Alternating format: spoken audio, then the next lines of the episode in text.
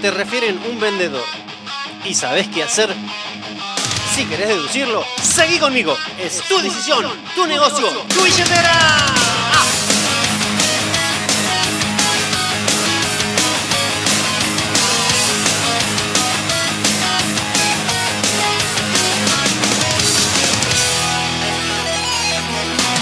Hola centenarios, muy buenos días. Espero que estén muy bien. Soy Gabriel Fabiano, broker de Centenario, y estoy en este podcast dándoles herramientas para que mejoren como agentes inmobiliarios. Porque tu progreso como agente es directamente proporcional al progreso de tus ingresos. Antes de empezar, te pido dos grandes favores. Uno es que si vos conoces a alguien que quiere crecer profesionalmente y económicamente, decile que me escriba, porque en Centenario estamos reuniendo a esas especiales personas con hambre de gloria. Y lo segundo, si este podcast le puede aportar algo de valor a un inmobiliario acorde a tu mirada, por favor compartíselo. Y vamos de una a prelisting. Empecemos por lo básico. ¿Qué es un prelisting? Según la jerga del diccionario inmobiliario, cuando captamos una propiedad, a dicha propiedad se le dicen listing. Entonces, el prelisting sería todo lo previo a obtener esa propiedad. Y hay diferentes tipos de prelisting. Y voy a citar cuatro ejemplos así como clásicos. Uno, contactos fríos con gente que no nos conoce ni tiene grandes referencias nuestras. Por ejemplo, un comprador que tiene que vender o un dueño vende. Dos, con gente que no nos conoce, pero sí tiene referencias nuestras. Por ejemplo, un referido. Tres, con gente que sí nos conoce, pero nunca nos ha visto en el rol de agentes. O sea, no tiene referencias comerciales. Por ejemplo, un amigo o un pariente, eso es como un clásico. Y cuatro, con clientes actuales, los cuales idealmente deberían ya ser fans o acercarse a serlos y son personas con las que tenemos una relación. Es decir, personas de quienes somos y seremos para toda la vida sus agentes inmobiliarios de confianza. Y en estos cuatro casos tenemos diferentes desafíos, pero en los tres primeros el desafío de fondo es el mismo, convertirnos en sus agentes inmobiliarios de confianza, convertir a esas personas en nuestros fans. En el primer caso, por ejemplo, tenemos por delante un fuerte trabajo de generación de vínculos, ventas y confianza. En el segundo lo mismo, pero quien nos refirió ya hizo parte de ese trabajo. Está genial eso, porque ya empezó a negociar por nosotros, dando buenas referencias.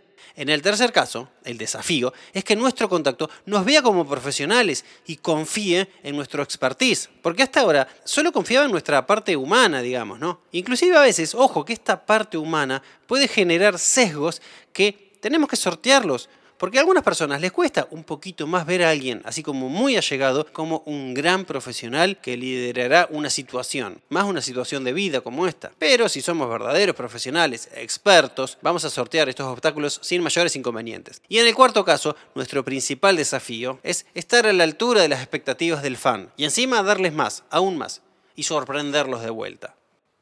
Así como nombré estos cuatro tipos de prelistings, obviamente hay un montón de gamas intermedias. Y además, Podríamos, por ejemplo, armar subcategorías de prelisting con qué estilo de clientes tenemos delante. Por ejemplo, puede ser un prelisting residencial, ese es uno de los más comunes en la industria inmobiliaria, o un prelisting comercial, o sea, alguien que busca rentabilidad o capitalizarse, o constructores, inversores que buscan hacer negocios inmobiliarios, o algunos combinados, por ejemplo, alguien que quiere vender, no sé, un galpón que heredó para comprar su casa donde vivir. Pero igual, de todas formas, el concepto para todos es el mismo, hacer un prelisting para saber qué necesitan, para luego simplemente ayudarlos dándoles exactamente lo que necesitan, ya sea un hogar o una mayor rentabilidad o lo que fuese. Repito esto, para todos los prelistings el concepto es exactamente el mismo. Saber qué necesita el otro para luego simplemente dárselo. Ahora, vamos a empezar haciendo de cuenta que partimos con un contacto que conocemos un poco de cero. Entonces, gracias a todo tu trabajo previo de prospección, te apareció un cliente vendedor. Ojo que si no te llegó es porque no prospectaste. ¿eh? Entonces, este es el momento del potipreuex con es. Del potipreuex con es. ¿No sabes? Te lo repito. El Botipreuex con. ¿Qué es eso? Es volverse del prelisting con esta información. ¿Por qué quiere vender? ¿Qué tiempos manejamos? ¿Qué expectativa de precios tiene? Si se quiere reubicar o no. Si tiene experiencia inmobiliaria y sabe cuáles son los pasos. ¿Con quién toman la decisión? ¿Y qué esperan de nosotros como agentes inmobiliarios? O sea, Botipreuex con es. ¿Por qué? Tiempo, precio, ubicación, experiencia. ¿Con quién y qué espera? Simple. Y ojo que esto es solo lo básico, porque se puede agregar mucho más. La intención del prelisting es obtener información mediante una conversación, no mediante un cuestionario, sino mediante una conversación. Entonces, cuando nos llaman o llamamos nosotros, y aclaro, dije llamar, no mandar un mensajito. ¿Qué hacemos? ¿Nos presentamos y coordinamos una visita en la propiedad para conocerla? No, obvio que no. Lo que tenemos que hacer es presentarnos y coordinar una reunión con los propietarios para conocerlos. Y de paso, conocemos la propiedad en cuestión. O sea, lo importante son los vendedores, no la propiedad. Y eso me lleva a esta frase célebre.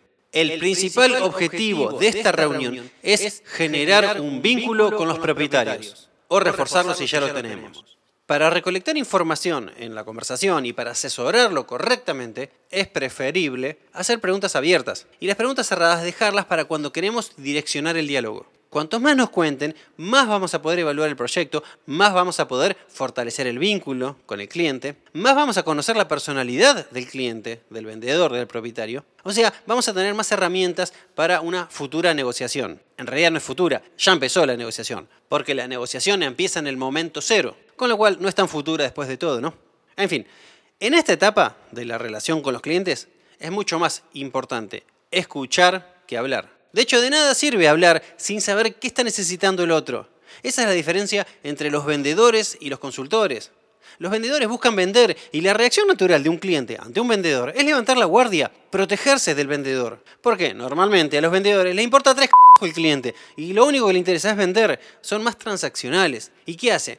Un agente inmobiliario que tiene alma de vendedor pedorro transaccional en un prelisting. Se sienta y le dice al cliente, y te quiero contar cuáles son nuestros servicios inmobiliarios. Somos la compañía inmobiliaria bla, bla, bla, bla, bla, bla, bla, bla. Y el pobre propietario está pensando ahí, mira, me importa tres carajos lo que vos quieras. A mí lo que me interesa es lo que yo quiero. No me importa lo que vos me estás diciendo. Nadie te le preguntó. Yo quiero solamente vender mis dos ambientes y pasar un tres ambientes. Entonces, para evitar eso, hay que escuchar. Escuchar y comprender. Y te digo una idea gloriosa. Hay que escuchar y comprender comprender para luego ser comprendido. ¡Qué idea gloriosa! La creo tanto que siento que la inventé yo mismo. Pero igual también la pueden encontrar esta misma idea y con más detalle en el libro Los siete hábitos, que es un bestseller mundial. En fin, nosotros como asesores, como consultores, como agentes inmobiliarios, o a lo sumo como vendedores consultivos, preguntamos para ayudar a los clientes y asesorarlos correctamente. Entonces, necesitamos saber qué quieren, qué desean, qué expectativas tienen y para saberlo, simplemente tenemos que escucharlos activamente y comprenderlos. Y para ser eficientes en eso, tenemos que ensayar, accionar y perfeccionar nuestra habilidad para conversar, para generar empatía, para generar confianza y así obtener toda la información necesaria para definir cuál es el mejor camino para ayudar a cada una de las personas. Entonces, partiendo de la consigna que es escuchar y comprender, acaba un gran, gran tip, un gran truco. Para mí algo muy simple, pero que vale oro. Si logro comprender al cliente, puedo ir luego seteando sus expectativas, o sea, puedo ir negociando. ¿Y cómo? Bueno, por ejemplo, vamos a simular un prelisting, ¿no? Que dura aproximadamente una hora, pero acá lo vamos a hacer en tres minutos así suelto. Primer concepto, ¿por qué? Contame, señor propietario, ¿por qué querés vender? ¿Qué te motiva? Y ahí las preguntas abiertas, ¿no? Y también a medida que voy escuchando, voy a averiguar si son realmente vendedores motivados. Concepto tiempo. ¿En cuánto tiempo te querés mudar, señor propietario? Y ahí puedo aprovechar y hacer algún comentario para ir seteando expectativas y negociando. Puedo contar, por ejemplo, que mi tiempo de venta real, promedio, como agente inmobiliario, para una propiedad de estas características es de 90 días. Y que si el precio es adecuado, además de venderla a 90 días, debería estar mostrándola, por ejemplo, una vez por semana aproximadamente. Entonces ya le voy seteando ideas y conceptos y voy leyendo entre líneas, a ver qué me dice, a ver qué me responde, a ver qué cara me pone, a ver cuál es su lenguaje corporal, lo que sea que vaya surgiendo. E inclusive también me puede abrir la puerta, si la situación lo amerita, para apretar algunas tuercas y evaluar la motivación de ventas, por ejemplo, o el miedo que tengan encima, o simplemente averiguar algunos rasgos de la personalidad direccionando el diálogo con algunas preguntas cerradas. Por ejemplo, ¿qué pasaría si conseguimos un comprador hoy? A ver qué dice. Concepto precio. ¿Tenés alguna expectativa de precio, señor propietario, más allá que voy a hacer un ACM y te voy a dar información precisa? ¿Cómo obtuviste esa información? Los propietarios siempre tienen una idea, siempre. De hecho, si te dice que no, mira, genial, te está dando la información que son un perfil que te quiere evaluar. Quiere evaluar tu expertise. O que no se siente en confianza con vos. O no sé, te quiere negociar porque aún no te considera parte de su equipo. Y buenísimo que nos demos cuenta de eso porque concluimos, bueno, ok, acá hay que hacer un trabajo para generar equipo. Y si te dicen, por ejemplo, sí, mira, mi expectativa de precios es tal, y concluí que ese es el precio de la propiedad por tal y tal razón, no sé, porque el vecino que arriba lo tiene publicado en ese número. Bueno, genial. Ahí me dio el pase para hacer un gol de media cancha, ¿eh?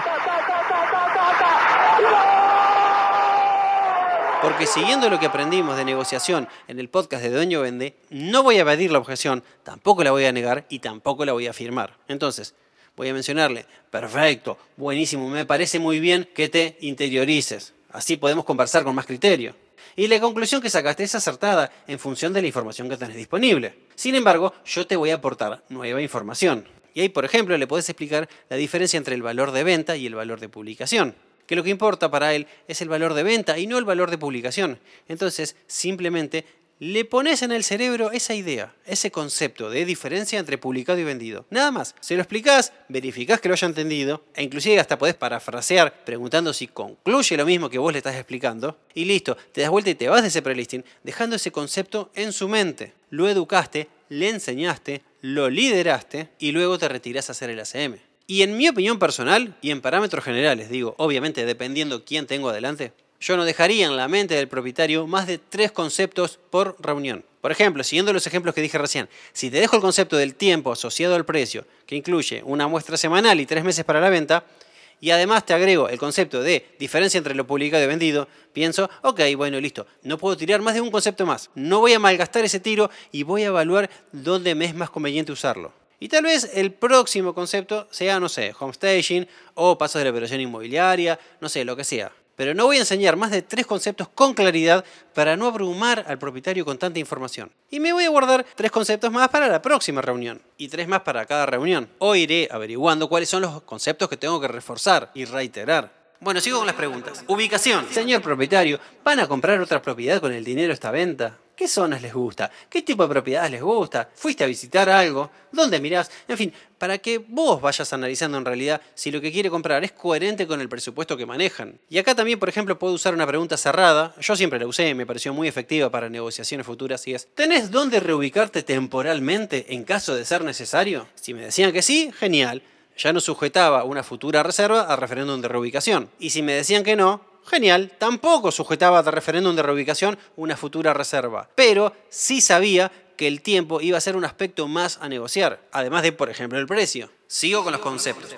Experiencia. Señor propietario, tenés experiencia, te asesoraste previamente, sabes los costos, los impuestos, sabes los pasos de una operación. Y este puede ser un buen momento para demostrar conocimiento, para demostrar expertise, para demostrar liderazgo. ¿Con quién toman la decisión? Además de otros propietarios, ¿hay otros usuarios? ¿Financistas? ¿Consejeros? ¿Alguien más que influya en tu decisión de compra? ¿Alguna particularidad que necesites saber? ¿Todos quienes participan en la decisión tienen las mismas intenciones? Ojo con eso. Y lo último, ¿qué esperan de una inmobiliaria? ¿Qué esperan de un agente inmobiliario? Está bueno saberlo porque siempre nuestra intención es superar las expectativas del cliente. Y como para ir empezando a cerrar, luego de conversar sobre sus necesidades inmobiliarias, para tener claro cómo puedo ayudar de la mejor manera posible a ese vendedor, recién ahí recorro la propiedad en profundidad para contar con la información necesaria para preparar el ACM, que a mi entender en 48 horas, 72 horas como máximo, aproximadamente le debería presentar personalmente el ACM al propietario.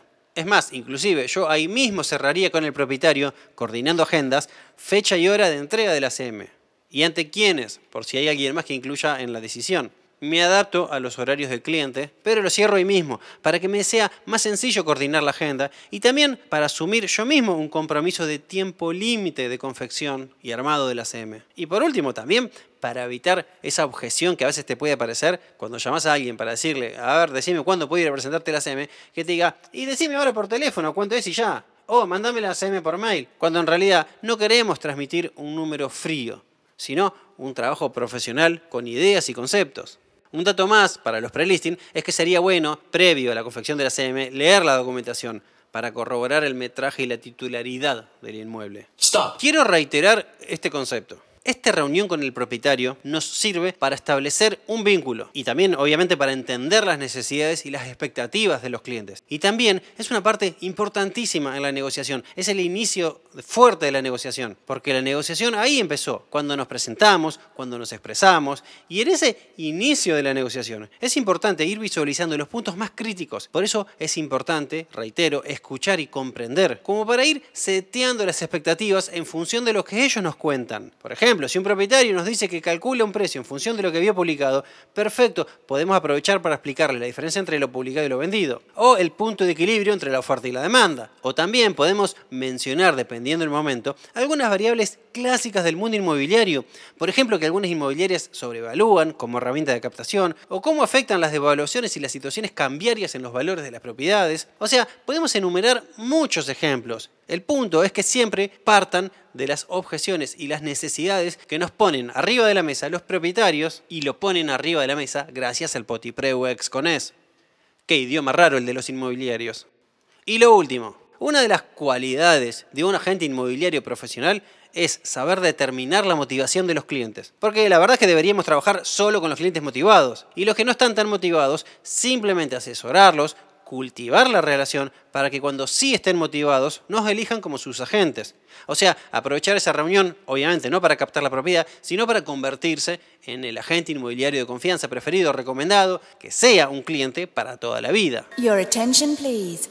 This is an important announcement. Yo diría que un vendedor está motivado cuando su interés está delante de su posición. Es decir, la prioridad número uno es vender. Y la segunda prioridad es las mejores condiciones posibles. Por ejemplo, al máximo precio posible. Pero siempre la prioridad uno es concretar la venta. Y luego se determinan el resto de las cuestiones. En fin, recordá que en esta parte de la relación tenés que escuchar mucho más de lo que hablas. 70-30 te diría. El 70% del tiempo escuchando y el 30% solo para setear expectativas con tres conceptos como máximo ya tendrás tiempo de hablar en la entrega de la CM, lo cual lo vamos a ver en los próximos podcasts. Y ya que estás recordando cosas, también recordá que lo que hoy tenés es el resultado de lo que fuiste y lo que vas a tener es el resultado de lo que hoy sos. Porque los números hablan por vos. Así que vamos por más.